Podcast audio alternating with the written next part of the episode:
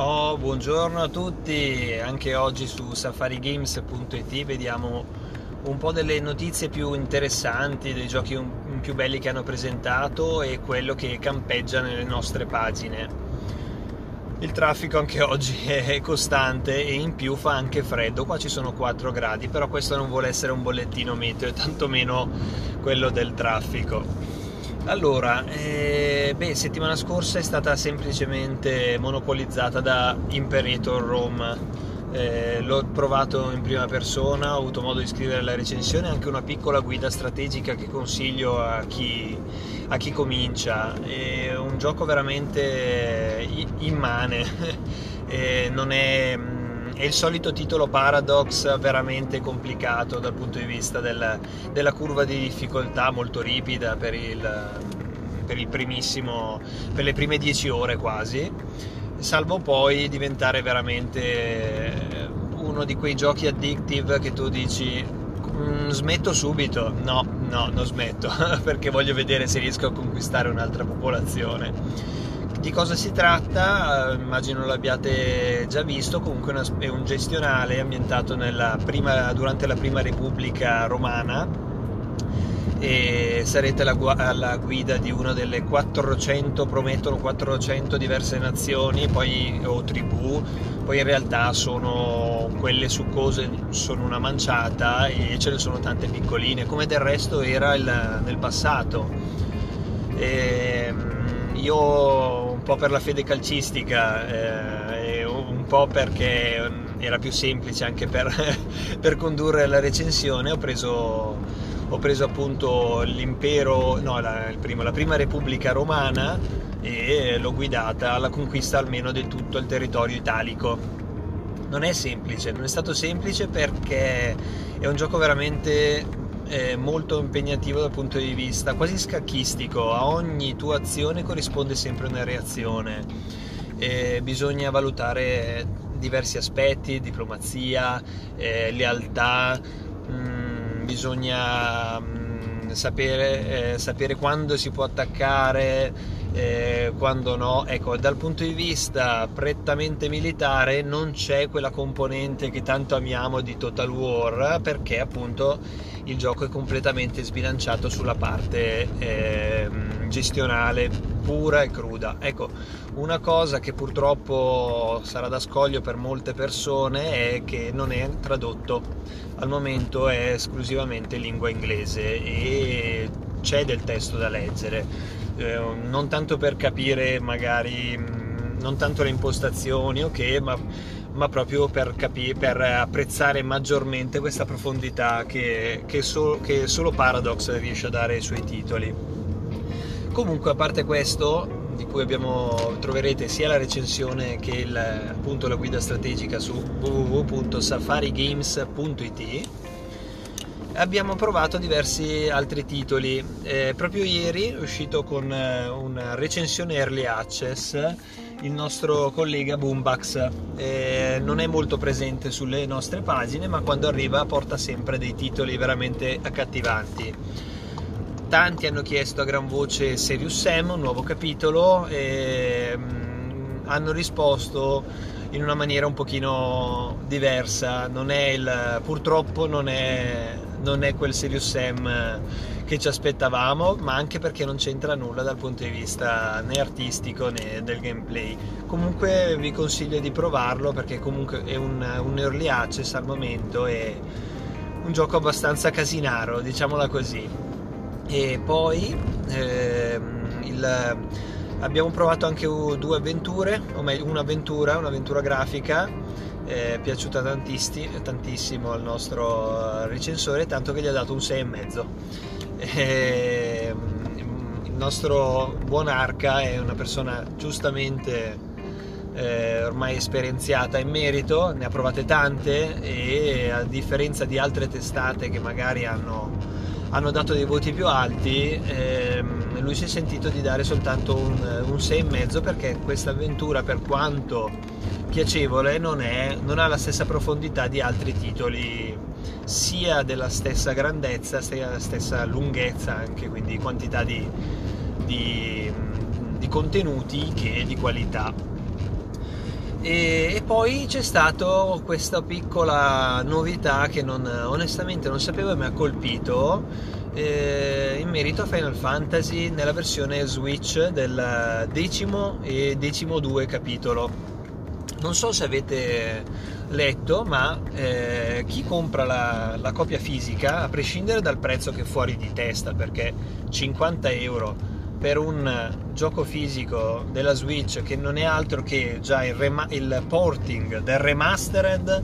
delle ultime copie uscite su Steam e su PlayStation di un gioco comunque che era nato su PlayStation 2 vorrei sottolineare e non solo eh, costa 50 euro in più vi dà solo delle, uno dei due giochi fisici cioè Final Fantasy X. Mentre il 10.2 si potrà scaricare tramite un digital delivery quindi con un, un download un codice e di fatto rimarrà, cioè, rimarrà vostro finché avrete la cartuccia del 10 uno dice ma non c'entra niente. Eh, cioè non, non, è, non, è, neanche corretto perché se io voglio, se io l'ho comprato fisico, eh, soprattutto un gioco simile, allora o sono un collezionista, ma, ma chi colleziona i giochi della Switch eh, eh, come si faceva una volta? Non, cioè, non, so voi, ma io sono nato quando ancora c'erano le scatole di cartone eh, a contenere i videogiochi, c'erano le mappe di stoffa e poi c'era il manualetto delle istruzioni, ma vabbè, quello lasciamo perdere perché era sempre abbastanza inutile in sé. E, cioè, ma non so se mi spiego, ma perché fare una scelta simile? Risparmiare cosa? Un euro? Due euro della cartuccia? Adesso io non so quanto possa costare, però immagino che in una produzione massiva non possa sbilanciare così tanto i guadagni. Comunque, vabbè, Fatto sta che se comprate Final Fantasy X e X2 fisico, sappiate che se lo prendete usato al GameStop o chi per esso, potreste incappare in un codice già utilizzato e quindi usare, avere solo uno dei due giochi.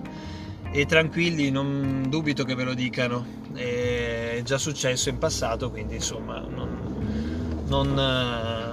non, non mi stupirei se succedesse di nuovo. E, e questa è stata insomma la, la novità un pochino più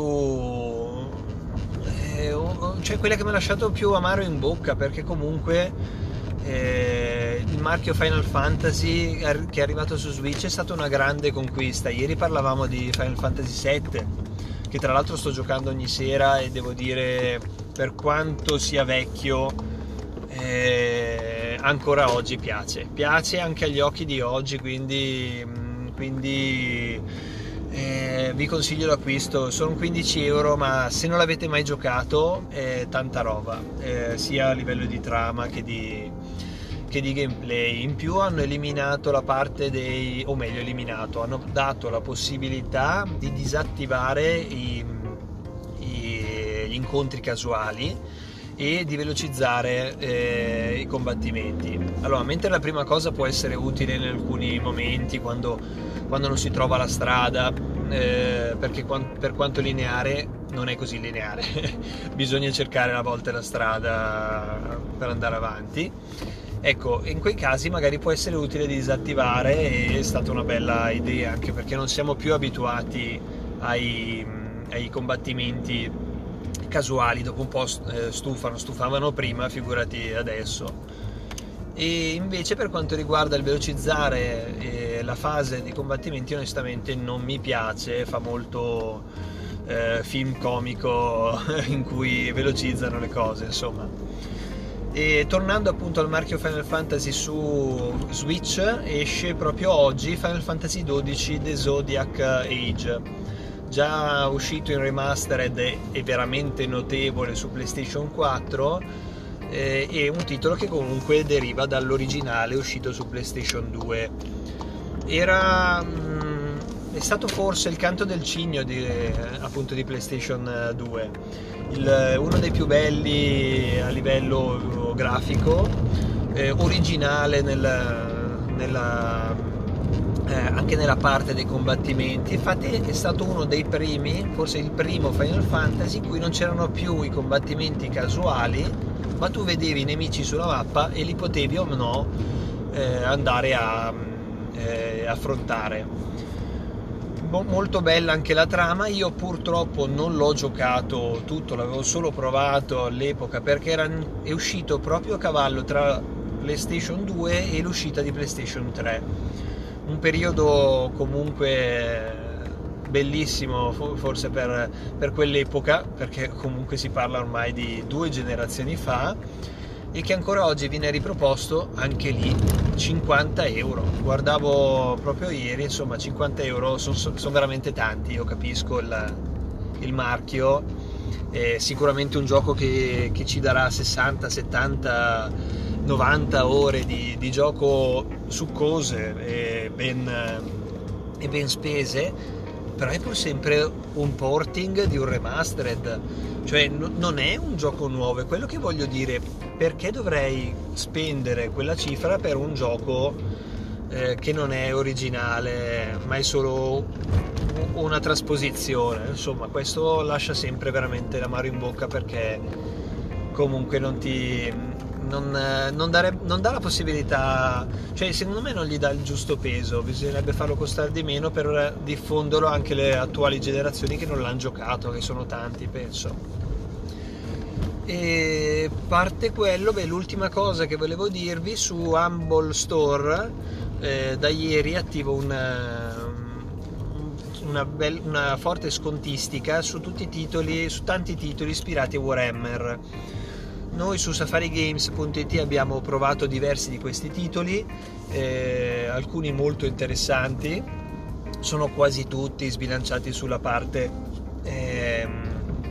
strategica, TPS, quindi eh, a volte tactical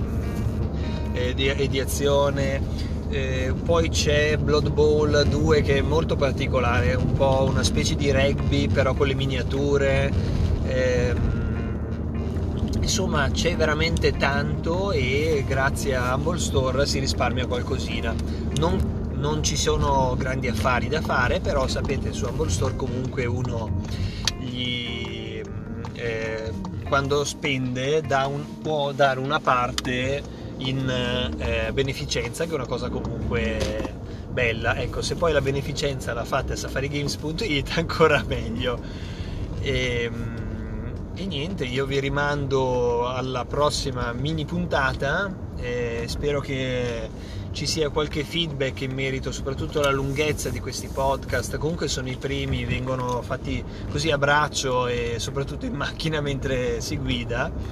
e mi piacerebbe davvero avere sia critiche anche in vocale, non lo so, in qualche forma che possa magari essere poi riproposta sul podcast e, e commentata. Grazie a tutti, buona giornata e vi aspetto su safarigames.it.